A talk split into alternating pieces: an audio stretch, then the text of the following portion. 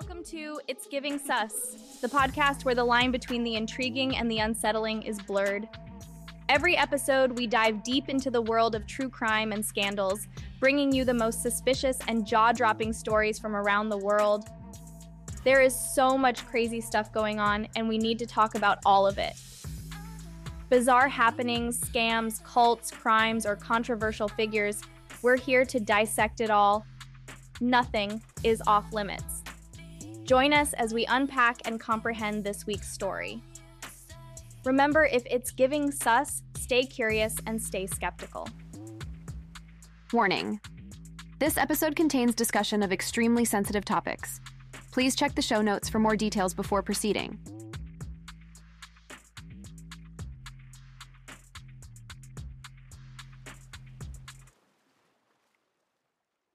In 2022, Kaitlyn Braun, a resident of Brantford, Ontario, orchestrated a series of deceptive acts by falsely claiming to be pregnant, thereby exploiting doulas for care and services under false pretenses. Her elaborate scheme involved pretending to be expecting, often alleging the tragic circumstance of carrying a stillborn child, specifically targeting doulas who provide support during pregnancy, childbirth, and the postpartum period. These professionals were manipulated into providing support and services, including being present during what they believed were moments of labor and stillbirth. Braun's deceit extended to financial manipulation as well, often obtaining these services for free or failing to compensate the doulas. Her fraudulent activities affected numerous victims across various regions, including Ontario, Alberta, and Florida, highlighting the extensive nature of her fraud. Eventually, Braun faced 51 charges, pleading guilty to 21, encompassing fraud, mischief, and indecent acts, while other charges, such as assault and criminal harassment, were withdrawn. The emotional and psychological toll her actions took on the victims was profound, underscoring the deep impact of her multifaceted deceit. As professionals who provide crucial emotional, physical, and informational support during childbirth and postpartum, faced significant challenges due to Kaitlyn Braun's deceitful actions. Being deeply empathetic individuals who often share intimate and emotional experiences with their clients, the doulas involved in Braun's case likely experienced profound emotional and psychological trauma upon discovering the pregnancies and stillbirths they were supporting were fictitious. This betrayal not only breached their professional trust, but also potentially impacted the way they approach client relationships and their professional boundaries in the future. Braun's refusal to compensate for the services obtained under false pretenses would have posed a considerable burden, given many doulas operate as independent contractors. The ripple effects of this case in the doula community likely extended to concerns about vulnerabilities in their practice, possibly leading to discussions on enhancing safeguards and legal protections. Additionally, the mental health of these doulas might have been adversely affected, necessitating psychological support to process the deceit they experienced in such a sensitive caregiving context. The craziest aspect of Kaitlyn Braun's case is the sheer extent and complexity of her deception. She meticulously faked multiple pregnancies, convincing a number of doulas across different regions, sometimes simultaneously, that she was expecting and, in some cases, carrying a stillborn child. Her ability to simulate the physical and emotional symptoms of pregnancy and labor convincingly enough to deceive professional birth workers is particularly astounding. This elaborate ruse involved not just simple lies, but also a deep understanding of pregnancy and childbirth processes, as well as the ability to evoke genuine sympathy and concern from the doulas. The fact that she maintained this deception over an extended period and across multiple instances, each involving detailed fabrications and manipulations, adds to the bizarre nature of the case. Furthermore, the emotional impact on the victims, the doulas who provided care and support under the belief they were helping a grieving mother to be, makes this case not only strange, but also deeply troubling. It's a stark reminder of how complex and damaging psychological manipulation can be, especially when it preys on the empathy and professionalism of individuals in caregiving roles. Welcome to It's Giving Sus, and thank you for listening. Let's head back to our studio. Hey. I love it. Just teleported us straight in. Um, boom. Yeah, I like that. I like that we reviewed it. You were able to kind of refresh today. I did. It was another interview with one of Kaitlyn's victims. Okay, the podcast is called I Did Not Sign Up for This. The episode is the doula scam, Shauna's story. Dress. And I'm like, I don't think your water broke. And she's like, No, it did. I'm wearing a pad. And I said, Are you feeling rectal pressure? And for those who don't know, if you start to feel rectal pressure, that means your baby is coming out. You are ready to push right now. Your baby is coming out. And so I said, "Do you feel rectal pressure?" And she said, she said maybe. And I said, "If you're feeling rectal pressure, we have to go inside immediately." And she goes, "I said maybe. Mm. I am not delivering your baby in my car outside the hospital. That's not what's happening here." Well, I had originally come across this episode on the podcast Something Was Wrong. When I heard this story, I was like, I send it to you. I sent it to my friend Meg and my sister. And I said, you guys listen to this and then call me.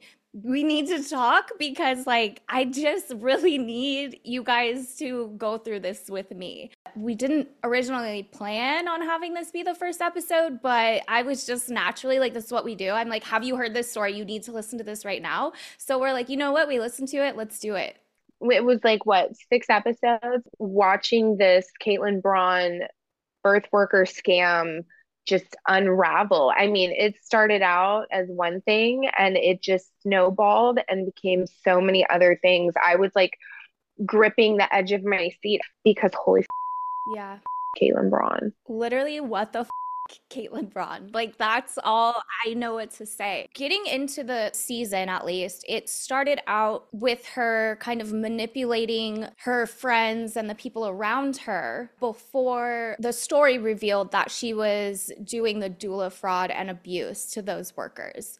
I didn't know that first of all something like this is what somebody would do in their free time and then um right? Like eh, like mind-blowing. Um that then, was an elaborate scheme. Fully committed. Like like you know like Full she was about that life.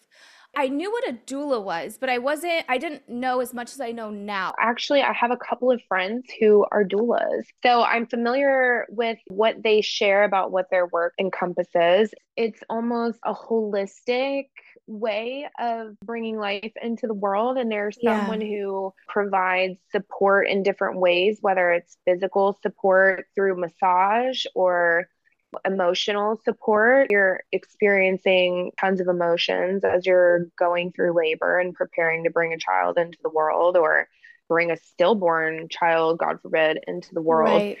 So these are women who are caretakers, they're caregivers in kind of a sacred space with people, and they're trusted to provide care on a certain level, but not on a level that is medical by any means. Like they're not right. doing cervical exams, they don't have any kind of like medical certifications of any kind. That's not what they're there for. But yeah, I was familiar with birth doulas, and there's also death doulas. Have you heard of a death doula? I have. Through this whole process, I I did see that there's like an end of life doula as well. If I could like I guess summarize, would you say that it's like a companion in an emotional, sometimes physical aspect and just having somebody there through this big like experience? Definitely companionship. Yeah.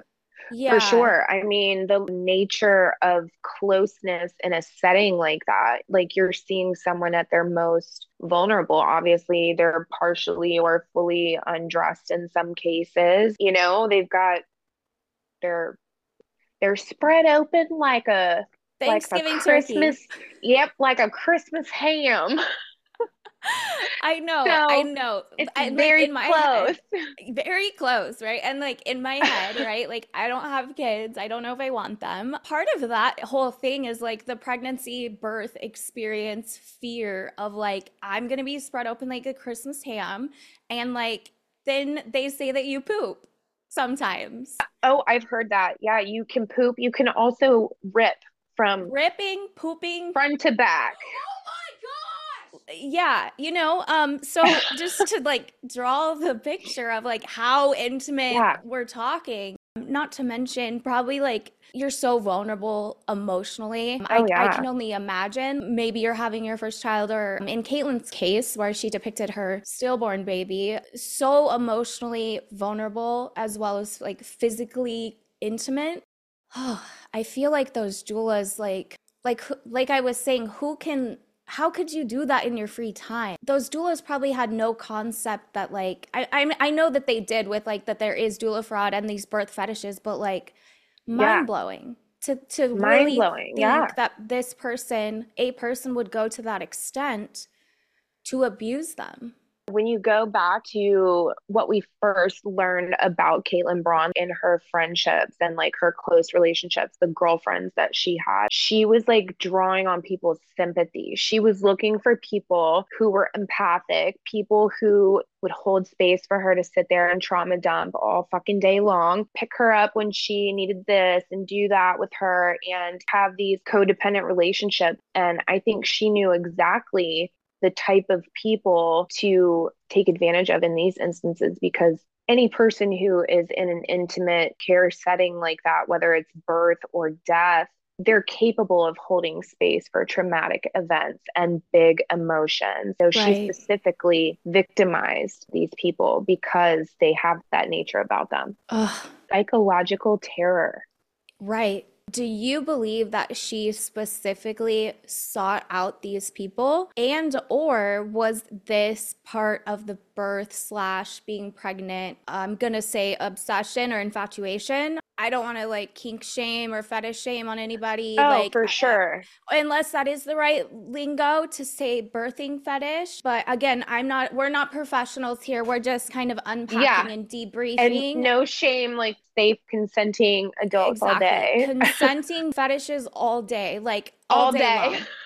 I'm here. Birth it Yes. up, baby. Yeah, whatever really floats your floats your boat. We're we're here for that with consent and and respect. It was maybe a combination of both of those things, or that she found that like this group of of birth workers and caregivers were people who were going to hold space for her and believe her. I think it was a combination of both. I definitely do. I'm one of those people that is like, okay, what is the root of her issue, right? Like, Same. That's why we're here. I need to know Yeah. how, how we got here. I'm feeling like maybe there's a possibility that that comes from like not being believed as a child. And, and she needs this validation for one reason or another. Maybe she's a narcissist and it's feeding her ego. Maybe she has some sort of an attachment issue and it's giving her validation and she's got abandonment issues. I don't know, but obviously she never had help in some sort of a way because this snowballed into how many victims? 19 victims of naked massage. There were 52 charges total, and she Yeah. pled guilty to 21 of those charges. Yeah, it sounds like we might get some more information and maybe hear like the official charges and and all of that. But like, I mean, those numbers, you said how many for the massage? 19 victims of massaging her while she was fully naked. Right. And then 52 total. Like 52 Yeah. charges. I guess they ended up dropping the charges of sexual assault against her, but she pled guilty to a lesser charge, which was, I think it was like indecent liberties or something like that. Okay. And this So- is in Canada. This is This is in Ontario, Canada. Yeah. Okay. There were victims in the States as well. So I'm not exactly sure how those like, Florida. Yeah, how those like um systems Florida. intertwine. I don't know, some some Florida I- shit we're right there. Like it's Respectfully, fucking Florida. we love we I love mean, you, Florida, people. we love you. You're all yeah, just you give us, yeah, you're wild, but you give us, you give us things to talk about, and we're here to talk about it. So, Yeah, guys, if doing you have a Florida story, you know, send it in. But There's yeah, so I don't know Florida how that would work. Maybe like the FBI. Yeah, I don't know. if those are separate, there's going to be all the U.S. ones in addition to the what we know now. I think the first thing you brought up was that maybe she was ignored as a child. And Yeah. I agree 100%. But my biggest plot twist in this case is that the mother was there She, I know, And she was like knew? condoning the shit. and she played the game and she Yeah. w- like she was 100% there. So is this She was some, like, compliant, is complicit. Complicit? She was. She was there. Is this like some Munchausen's by proxy that we're seeing? Like that was the biggest like what the fuck moment in the case Yeah. like the mom was there and she came in and was like, "Oh, like I'm so excited for the baby. We can take the baby to this wedding." And like they had they had baby stuff all over their house. Like they were like they were ready for their baby. It's alarming. It's giving, it's giving um Dee Dee Blanchard. Yes. Yes. Shout out Gypsy Rose. Congratulations on your Gypsy re- on your release. Cannot wait to hear from you. Um, oh my God, yes, that has to be coming up soon for for us. So because- excited for her. I hope that she has much healing and success in her new life. Absolutely. And she deserves it. Um, yeah. God. And then but very much Munchausen though. And I think Yep. that that's they're calling it um what did they diagnose Kaitlyn with? Um they're calling it fictitious disorder, right? So I think that's what they used to call Munchausen. Like I'm pretty sure that's Oh, the same thing. Yeah. okay. And then But instead of, like, she thought- would be the mom The mom. doing it Yes. to the person. So I don't, maybe Right. that's something. Uh, I mean, clearly it's not going well if the mom's playing along here. I think there's like some generational like um like maybe a mental illness aspect happening or some some deep rooted like generational trauma but I mm-hmm. definitely think there was like a a fetish part of it for her because why were you naked so many times and and putting these women in positions to touch you like in an intimate setting when they believe that you're Yeah. giving birth. You know what I mean? If this wasn't sexual in nature, it's a sex crime regardless, whether or not she was in the headspace of like, fuck yeah, rub me down. You know what I mean? But like, I to me, that's like it's there's definitely a sexual aspect. And I don't know if it comes from like she's got some sort of deep rooted, you know, sexual trauma that happened to her, but like she's obviously gone forth and traumatized many others with those experiences. Right. And I, I think the podcast did a good description of consent when talking about this case because while the women may have consented to, you know, help her in and out of the bathtub or give her a massage or, you know, be there during a time where she decided to take her shirt off, that consent goes out the window because those doulas were under the impression that this person was in labor and this person was having a baby. So Right. they are not, they cannot consent because they don't have the correct information. Exactly. When there's fraud involved in the situation, consent goes out the window. Oh, we kind of got into why, well, why, first off, this episode happened and how we found it. Um, I, I think we have a few more things to cover on our overview and unpacking here of Yeah. these crimes. One of the things I actually learned today, and don't quote me because I don't remember if it was one of the podcasts that I listened to or if it was information from one of the local news stations where mm-hmm. Kaitlyn is from that covered it, like in Ontario. This whole scenario started with her own cousin who was a doula. No, no. Yes, her- Call 911. No. literally Seth Wait, meter is phew, way off the chart. Yeah, call she started 911. Like right now. Okay, did not know that. That was not Hello? Hello. Brantford Police Department. This is giving sus. Oh my God, the cousin, poor Cuzzo. Yeah, Cuzzo was a doula. I'm And shook. She Right got now. scammed. Yeah, can you imagine your cousin is like, "Hey, I'm pregnant and I need you to like be here while I give birth." And then bitch was never pregnant. I would tell everyone, blood or not, I'd tell everyone. I'd oh, be like, this oh. this bitch is a fake pregnant bitch. Like, she scammed me. She's a scammer, giving so scammer. A hundred percent. Did they interview the cousin? No, I well, I don't know. Maybe someone has, but I I did not uncover that. But just that that was like how it all began. That was literally where her scam started. Was her very own cousin was a doula so obviously, I guess she got some sort of, you know, thrill out of the situation and decided once that that was over, she had to find a new person to take advantage of. The other thing that I learned today was, and this was on one of the podcasts, one of the doulas that she scammed, it was actually her, that doula's very first birth, birth that she had ever fucking participated in. She had literally like just got through her training, like just made an Instagram for her business. Like she said she had like only six posts on her Instagram page when she got a DM from Kaitlyn Braun, like, hey, I'm in this, you know, city and I need someone to support me during my, you know, stillborn birth. She was like new to the game. Like she's like fresh out of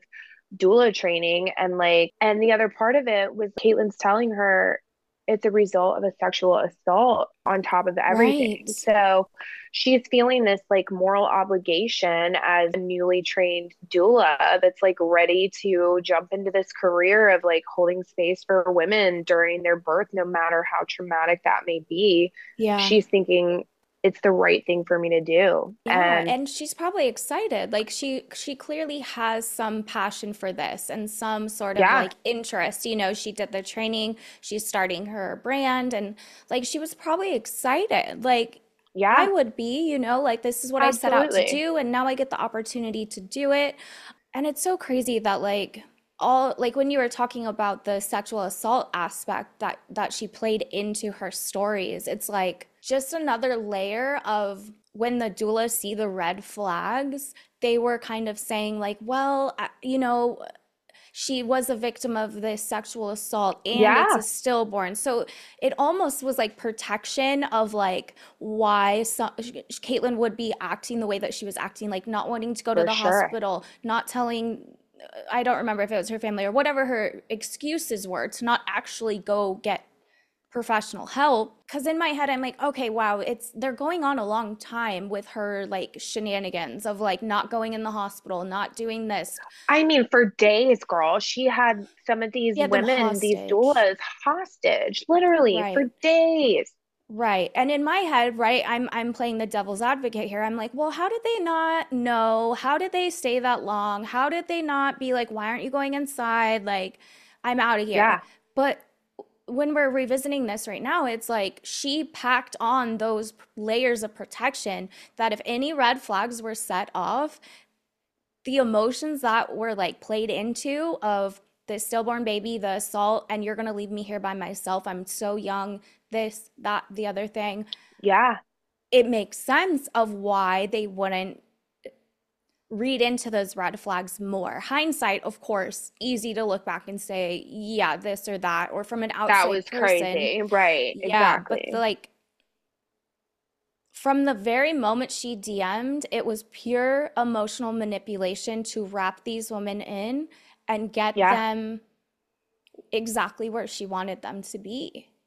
Oh yeah, and she was even hitting them up and saying like today's Friday, like I'm due to have this baby on Monday, like very very late in the game. And this is how they originally connected. I don't know if you remember like all the doulas in the network connected because she ended up telling one of them like i can't find a doula in my city. This was a girl that lived like an hour away. She was like yep. i can't find a doula in my city because all the doulas like have heard shit about me because she went and like talked shit about me. And so i don't trust any of the doulas local to me. And come to find out it wasn't that. It was one of the doulas figured out her scam and was like trying to warn other doulas that were in this local network yeah. where they were able to communicate with each other online.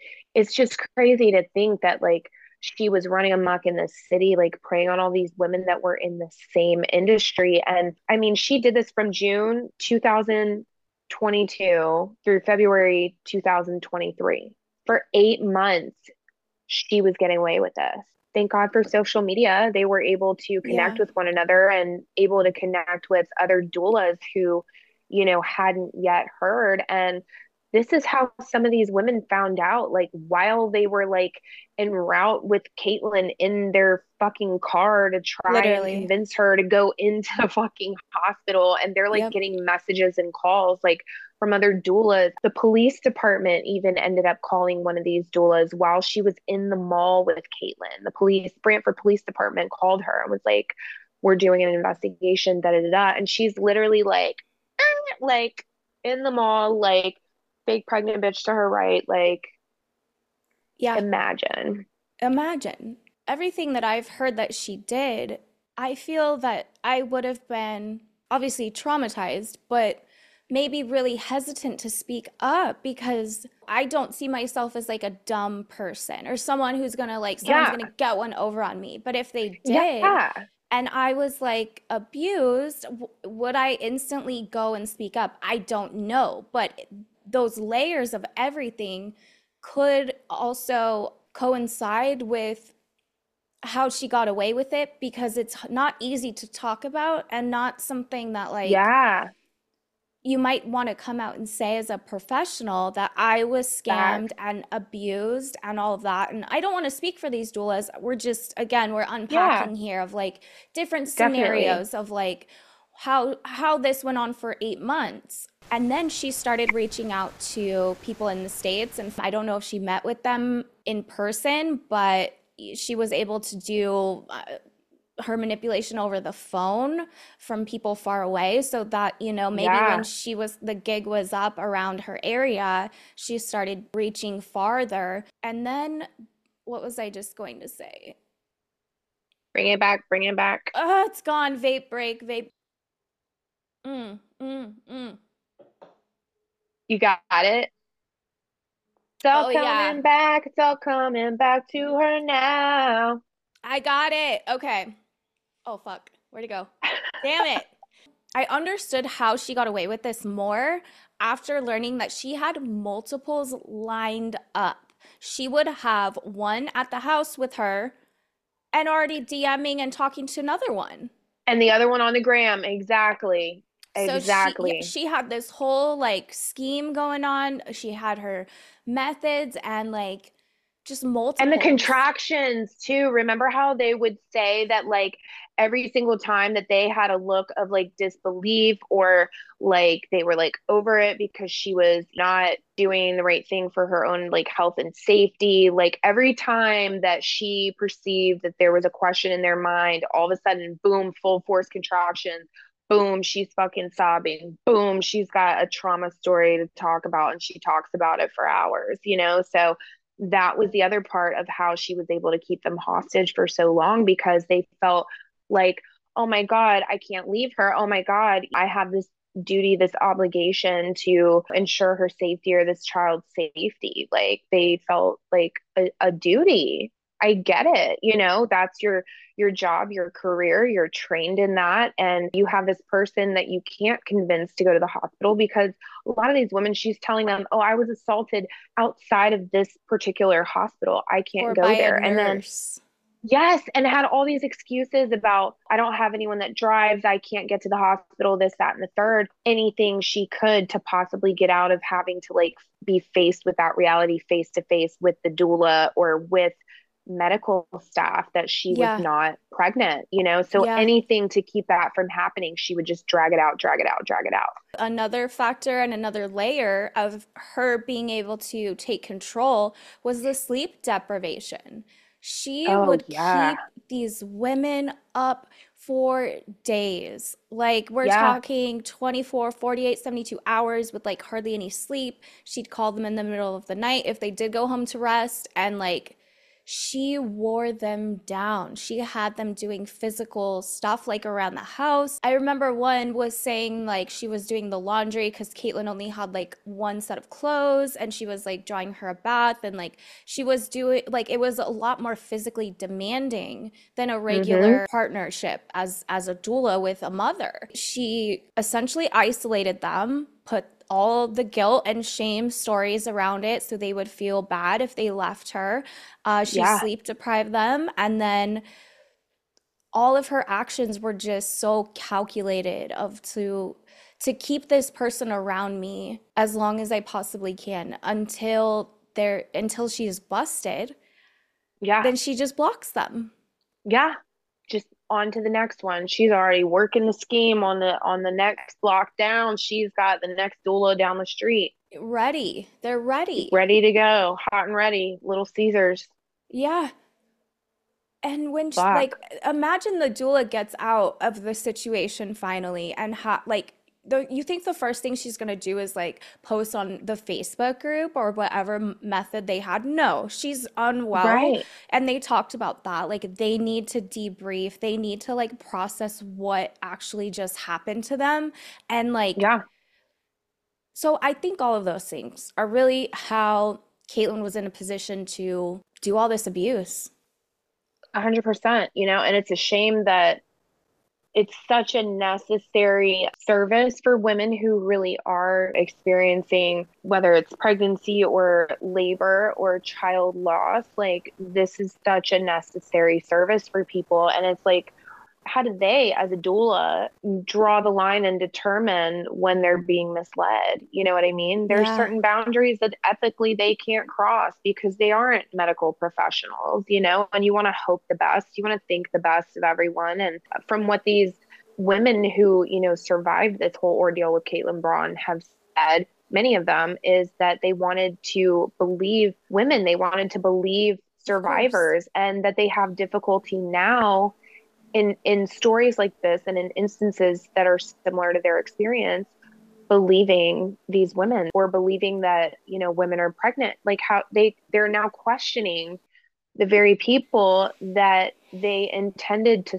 serve in such a huge capacity. I i wonder too how do they transition from that back into their career as a doula how do you continue to practice as a doula after something like that i know i went to massage therapy school and after school I worked for a franchise of a large national massage therapy chain. I had an experience at my job where I was harassed by um, my supervisor, and there were strange things going on with clients that were calling and that were complaining about a particular therapist on staff and saying, you know, this therapist touched me on a place on my body that I did not consent to on the consent form because we had electronic consent forms where you could, yes or no, do you want this part of your body massaged? And it goes through with this little person diagram and you know it's very thorough and self-explanatory. And you select what you do and do not consent to and these women were calling and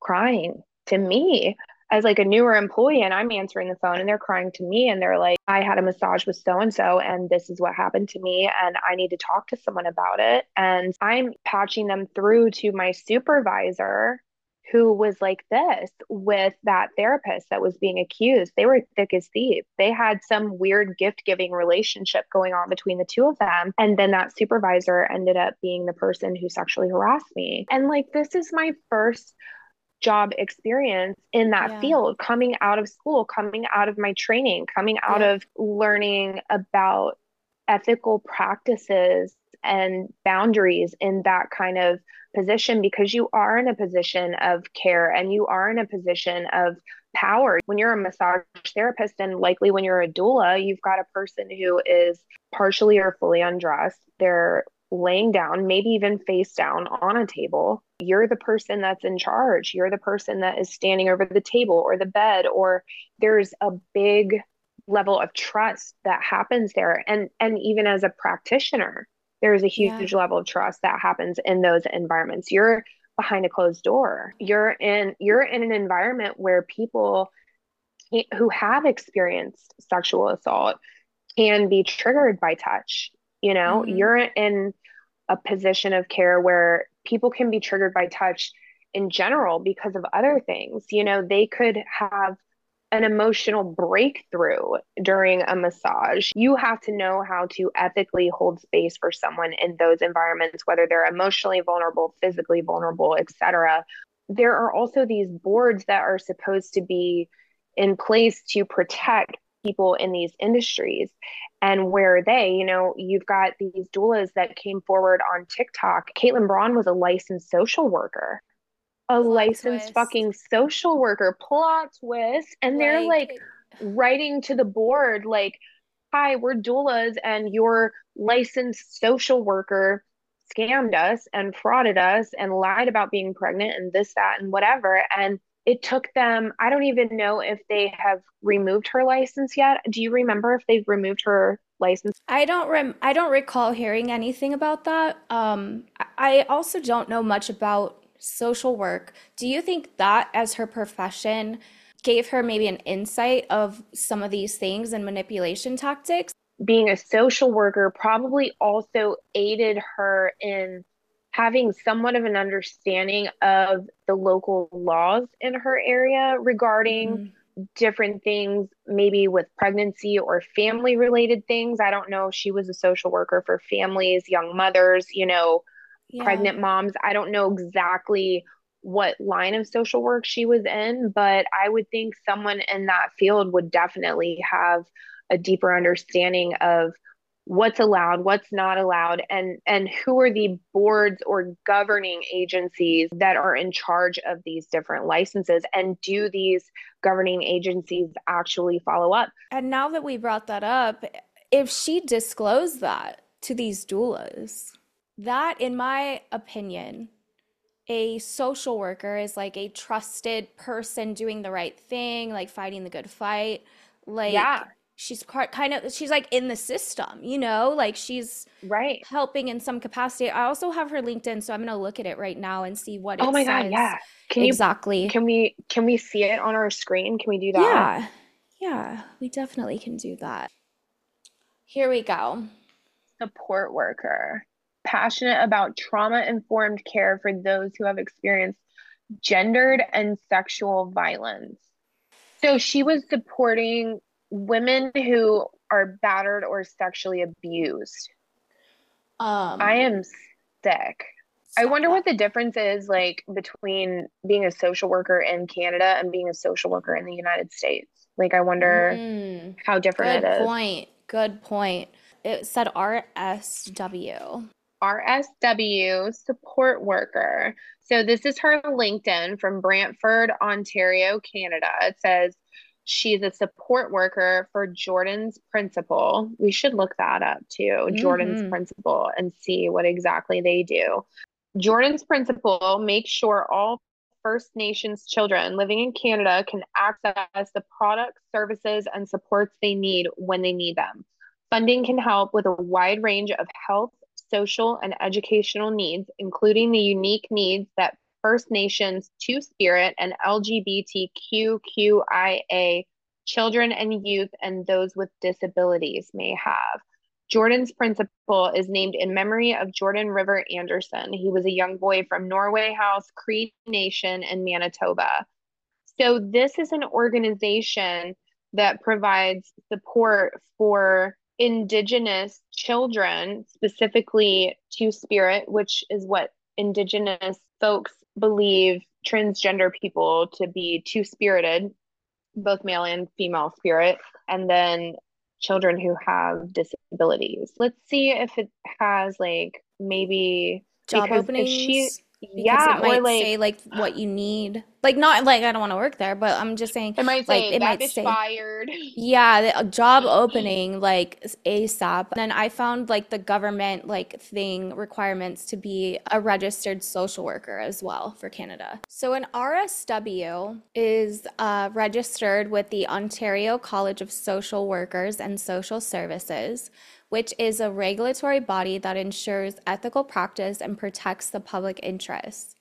So those are the folks that the doulas were writing to and saying, your social worker is doing XYZ, and they were dropping the ball on removing her. Yeah, so those would be the people that those would be the only people other than obviously the law. The social workers, they're providing services, technically, is what they're supposed to be doing in a role where you're providing help. Like there has to be someone to make sure you're doing that ethically. And that's what this college board is in charge of. And Right. allegedly, from the doulas, they're writing into this college board and saying this person has been traumatizing me and all these other people in the city and they just weren't getting back to them or were dropping the ball on it and it's like who else were they gonna turn to they went to the right channels they did exactly yeah. what they were trained to do nothing was done so i did find the canadian association of so jesus canadian Associ-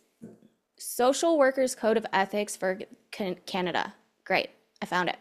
Um, okay. so so, okay, the Code of Ethics provides a consistent set of values, principles, and standards of conduct for all social workers across Canada. It gives social workers the guidance and confidence to handle the uncertainties and challenges that come up while providing services. Social workers can use the Code of Ethics to make informed and appropriate decisions in the complex situations they encounter in the line of work. Number one, respect for the inherent dignity and worth of persons. Two, pursuit of social justice. Three, service to humanity. Four, integrity in professional practice. Five, confidentiality in professional practice. Six, competence in professional practice. And so those are all things that she like swore to do. It says a little bit more about like the scope of social work. Social work focuses on the person within their environment and recognizes the importance of family, community, culture, legal, social, spiritual, and economic influences that impact the well being of individuals, families, groups, and communities. The pursuit of social justice and culturally responsive practices that applies an anti oppressive lens to all areas of practice and is grounded in ethics, values, and humility are central to social work. So, in other um, words, she yeah, really ahead. fucking knew better. she knew. And I'm like, to come back to our earlier question of like, was this fuel to her fire? Absolutely. The practice responds to the needs of people, addresses barriers and injustices in organi- organizations and societies, focuses on improving health, social well being, using social determinants of health framework when delivering services, navigating systems, advocating for equitable access and improvement, Social work engages people and communities to address life challenges, traumatic events, create change, and build resistancy. Collaborates with other professionals, communities, and organizations to provide services, improve conditions, opportunities for growth, recovery, and personal development. These may include the delivery of clinical services, including assessment, diagnosis, case management, counseling, therapy, consultation, crisis intervention, treatment, group services, programs, support, and referrals. Yeah. And sh- not only did she know, but like her role, it's essentially the same thing. So she's evaluating, right? She's trained to evaluate what the needs are crisis intervention, assessing, diagnosing, uh, treatment of mental, emotional, behavior disorders and conditions. So she clinics, that very well care. could have been that could have been part of her role as a social worker. Yeah, and literally diagnosing people. Exactly. And then it says health service settings, including hospitals, clinics, home care, and other organizations. The services to children and adults who experience sexual violence, abuse, trauma, and human trafficking. She's a literal professional. A literal professional. So imagine she knows it from from the aspect of being the caretaker, the service provider.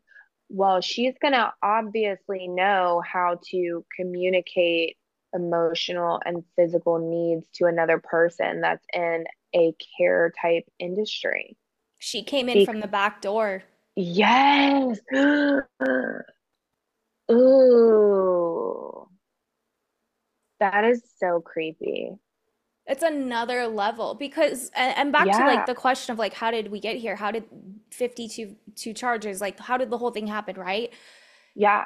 Because she knew she was a professional. She was trained in this stuff. She was trained in the signs and symptoms and things to look for, to diagnose, to offer assistance and be like, be culturally aware of like and assessing these different needs of people so that when she was the person in need,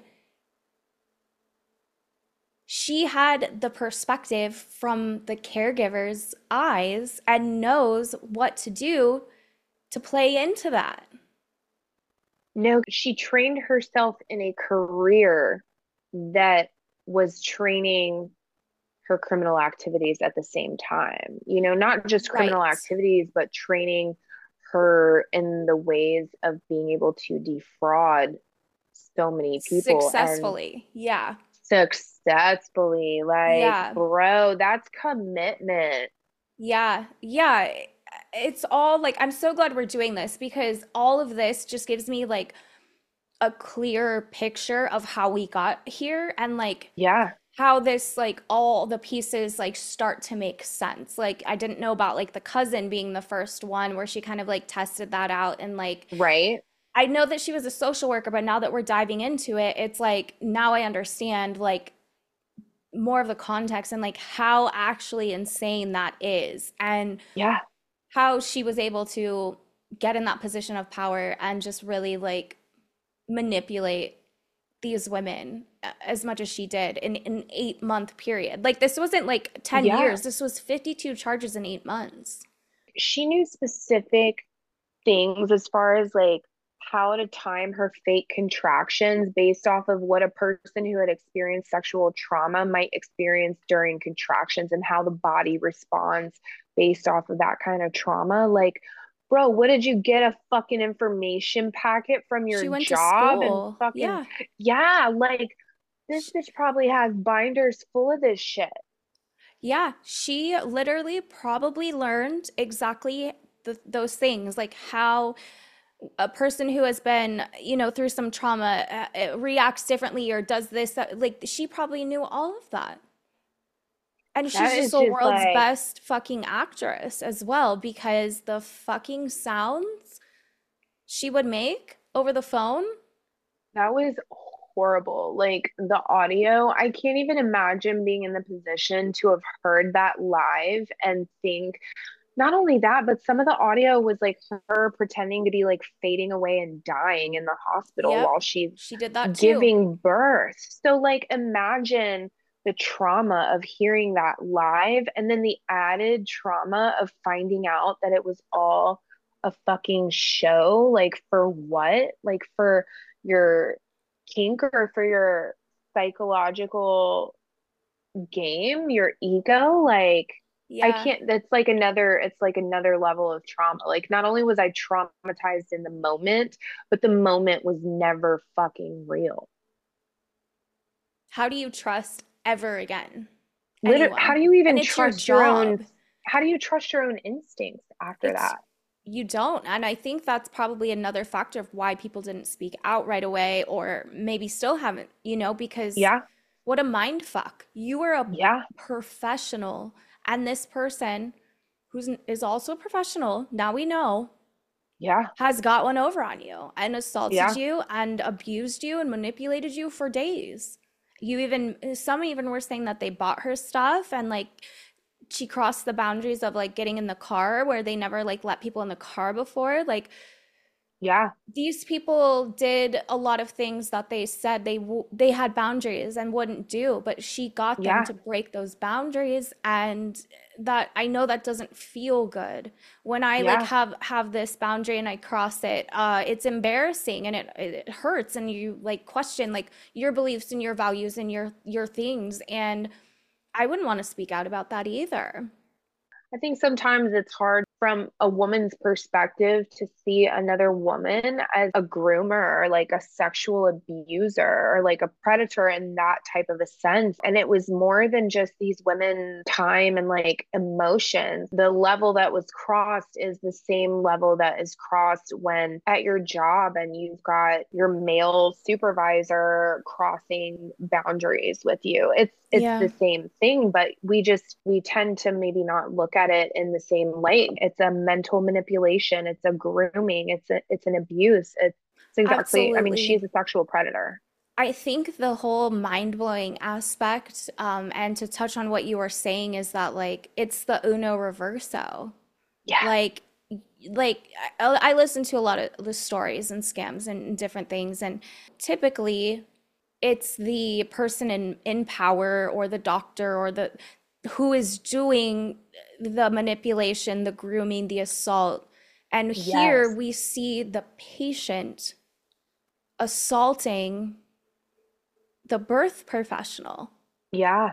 which is Yeah. also woman on woman, which is also taboo. And, you Yeah. know, I I don't even know if it's taboo, but it's not like the stereotype, you know, like yeah. when you say a sexual abuser or, or groomer, you know, the first thing that comes to a lot of people's mind is a, is a male, Yeah, especially against 100%. another female. So the Yeah. whole like dynamic, I think it's good to to talk about that too because it's not all we put that in the intro of the vulnerable position that these workers are in. I think a lot of times that what true crime and content like that is talking about is the individual getting abused. And from what I can remember, this is the only case I've heard of where a single predator has abused upward 20, 30 women Yeah. Who were the She's a professional. serial predator, dude. Yeah. And I think also like she got no bond too, and that's part of it is like what was going to stop her? Nothing. You know what I mean? Yeah, Like she's the master right. at what she was doing, and she was doing it on such a repetitive level that these victims were overlapping. Like she was going to do it again. Any chance Yeah. she had, she was going to manipulate and she she defraud could and be take doing it advantage. right now. She could have someone on that jail phone saying, "I just got arrested because this and that, and I'm pregnant and I'm going Oh, this can you the imagine? jail." She could be going to the fucking nurses in the jail, like, Oh, I bet she has a bitch in jail. I bet she has a girlfriend that she's lying to and saying, you know, she got knocked up before she was arrested and getting somebody to put money in her fucking canteen or something crazy. Right. And if there's other inmates who aren't uh, current on different things, how would they know? Yeah, 100%. That's fucking scary. we were debating i don't i don't remember the words but we were saying is it a fetish or is it like an attention thing or like is there the sexual component of like she gets off on this and yeah, i i think that um she she does because one of the the women's stories talked about how she was touching herself that's right. while she was giving the back massage i believe Yeah, she was like face down or something and noticed that that was going on during it. And she tried to say, Oh, I thought my water broke or I was feeling for this or that. Yeah, creep. Yeah. Before the the people even walked in the house, when they were driving over to meet her for the first time, she would say things like, "Oh, I might be naked, the door's open," and just Yeah, already setting that scene to groom them into what they were going to get into. Yeah, it's like they didn't even have like there was no even like easing into it. It was like straight out of the gate, full force, like victim of rape, stillborn baby, butt ass naked waiting at the door. Like, damn, girl. yep. And these sweet ladies are just like, I'm here to help you and your baby. Right.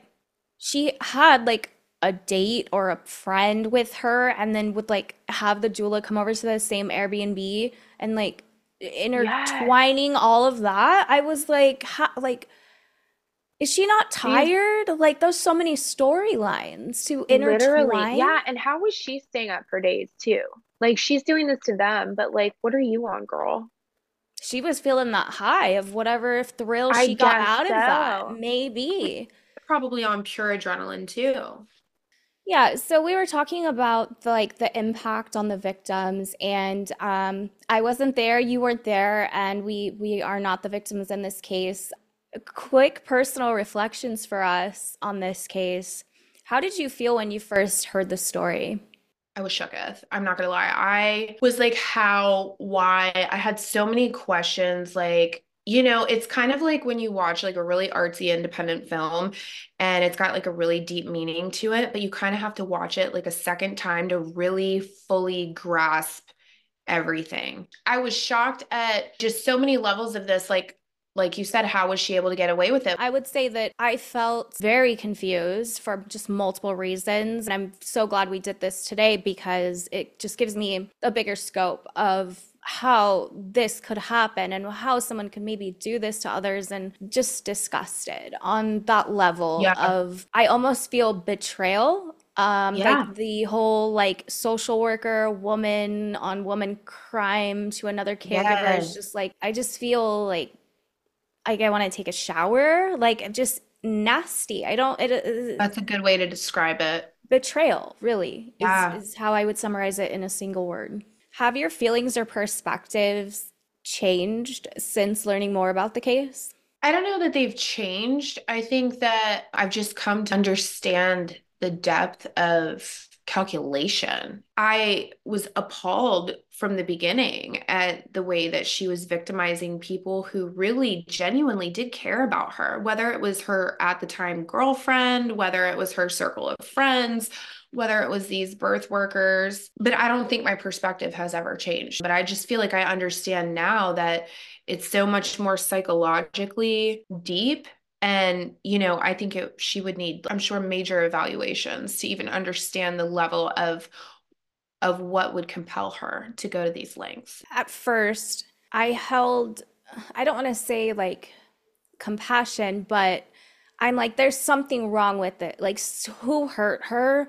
Like, yeah what has happened in her life that she would do this? She must be so sad. She must be so lonely and like just needing that connection and, and whatever it is. But learning more, it's like, it's just evil. Like, she yeah it's hard to learned feel sorry for her yeah, I don't feel sorry for her. Um, it was almost, I feel like I originally was at a place of like my mind justifying how someone would do this, and it was because like maybe something really bad happened to her. She's very sick, like whatever it is. And now it's like the calculation of all of it. I, I just think she's she's evil. Whether it was the sexual component or just needing attention or, or feeling a feeling of some need or desire or fetish, like it doesn't matter. It was all to hurt people to get Yeah. what she wanted. And there's no compassion from from me on that. You know, I'm not like a behavioral analyst, but scammers are going to scam. Like that's, you know, the conclusion we we've come to is just like it's probably not an isolated incident. facts facts yeah i mean i won't be surprised if more people come forward As we draw this episode to a close, I'd like to take a moment to share some of our final thoughts on the story of Kaitlyn Braun. This case has been a journey through complex emotions, challenging ethical questions, and the intricate web of human behavior. Before we conclude, let's reflect on the key insights and lingering questions that this story leaves with us. I think for my like curious mind is is like the why part yeah for me. Yeah, same. I mean, I'm definitely curious about people's reasoning, you know, what makes them tick, what makes them do what they do. Yeah. And my other lingering thing is the mother, the fucking mom. We She needs to need to be into liable. She Yeah. she was participating in oh, this Oh, I like wonder, did she get charged too? She's like that I've seen. I, that's what I think. Yeah, That's how I feel. yeah. The mom is sus. Totally sus. Mom, if you're out there, not not my mom, not like my personal Miss. Trunchbull, Kaitlyn Braun's mother, senior. Yeah, Mrs. Trunchbull Senior, if you could please contact us, it's giving sus podcast at gmail.com. If you would like to weigh in on um, the deception that your that your daughter is now being held accountable for and your part in that, um, we would love to hear from you. And I think that listeners would love to hear from you too. And um, yeah, hit us up, girly. Call us, girl. We need the tea. We need the The only thing left for us is the scale of suspicion. And we're going to rate the level of skepticism or suspicion about different aspects of this case. For example, the motives, the claims made, uh, the individuals who are involved, and the legal decisions. We're going to rate from one to five, starting with not suspicious, completely believable, presented facts or explanation without any doubt or number five, which is extreme suspicion, or call FBI instantly. Hang up, call 911 FBI. Do not believe the presented narratives, have significant doubts and questions about many aspects of this case. Okay, so I I fully believe that I fully believe the facts presented. However, however, there's a there's a lot of shit that's 911 level, like straight out of the gate. Yeah. Straight out of the gate. And and there's like you said, there's questions, especially, you know, involving the mom. I mean, it's very, very sus. Like it's The whole thing. the whole Yeah. thing is sus. Like it's literally been 911 out the gate. Like I Mm, literally I can't even rate it anything else. Yeah, FBI 911 like uh, uh, like that's all, like it's it's up there. It is one of those that are mind-blowing like it's not just you hear this every day like it's just like so sus and there's still so many questions. And I feel like with a lot of this cases we're going to talk about on here like that's going to like there's still questions we might not ever get, but at Yeah. least what we're doing helps us unpack, debrief, sort through the different things that that we've learned and just like I know I feel like it's out of my head. It was rent free for like the last month, but I feel like I can like we talked about it, I understand a little bit better and I can like put it put it aside. So hopefully some of like our listeners kind of get that same feeling too because some of this stuff is so just call 911 and the FBI. It- It's mind-blowing and we hold it all in and if you're anything like me, I consume so much true crime content that has to go somewhere those feelings and the energy and like all of the stuff that you're hearing about and learning about things that you didn't even know were possible like those are stored somewhere and i feel like when i don't like debrief from it it starts manifesting in my life and in other ways like i'm more on edge or anxious or whatever it is you know Yeah. so I, I hope the viewers can get like that same sort of feeling too um because i know like it, it's just as helpful for me if not anybody else like i know this is helping me All righty. Well, thank you guys for joining us in today's exploration of a truly intricate and thought-provoking case. Truly. We hope that the episode has offered you insight and perspective. If you found this episode compelling, please consider liking, sharing, and subscribing. Your support means Yes. the world to us. absolutely we're trying to quit our jobs like we're, we're Yes. trying to we try to be here more Yes, we're trying to be sus housewives. yes the real housewives of susness That's yes, us. Sus goal. County. yeah we want to be here for it all Sus County, USA housewives. Your support means the world to us for real, for real. And it helps us continue to bring these stories to light. We value your thoughts and opinions. So please leave us a comment below. You can also email us. It's giving sus podcast at gmail.com. We are also on Instagram. It's giving sus podcast. And we're on TikTok as well. So please connect with us. We love you. Um, we value your thoughts and your opinions. So keep in touch. Let's keep the conversation going. And until next time, take care and stay informed. and skeptical check back every monday and until then Monday curious. fun day. It's Monday, Monday fun day. Monday fun day to start your week off with a little Yes. suspicion. Um, till then, stay skeptical and stay. Wait, no. Till then, stay curious and stay skeptical. Thanks for watching. How do I pause?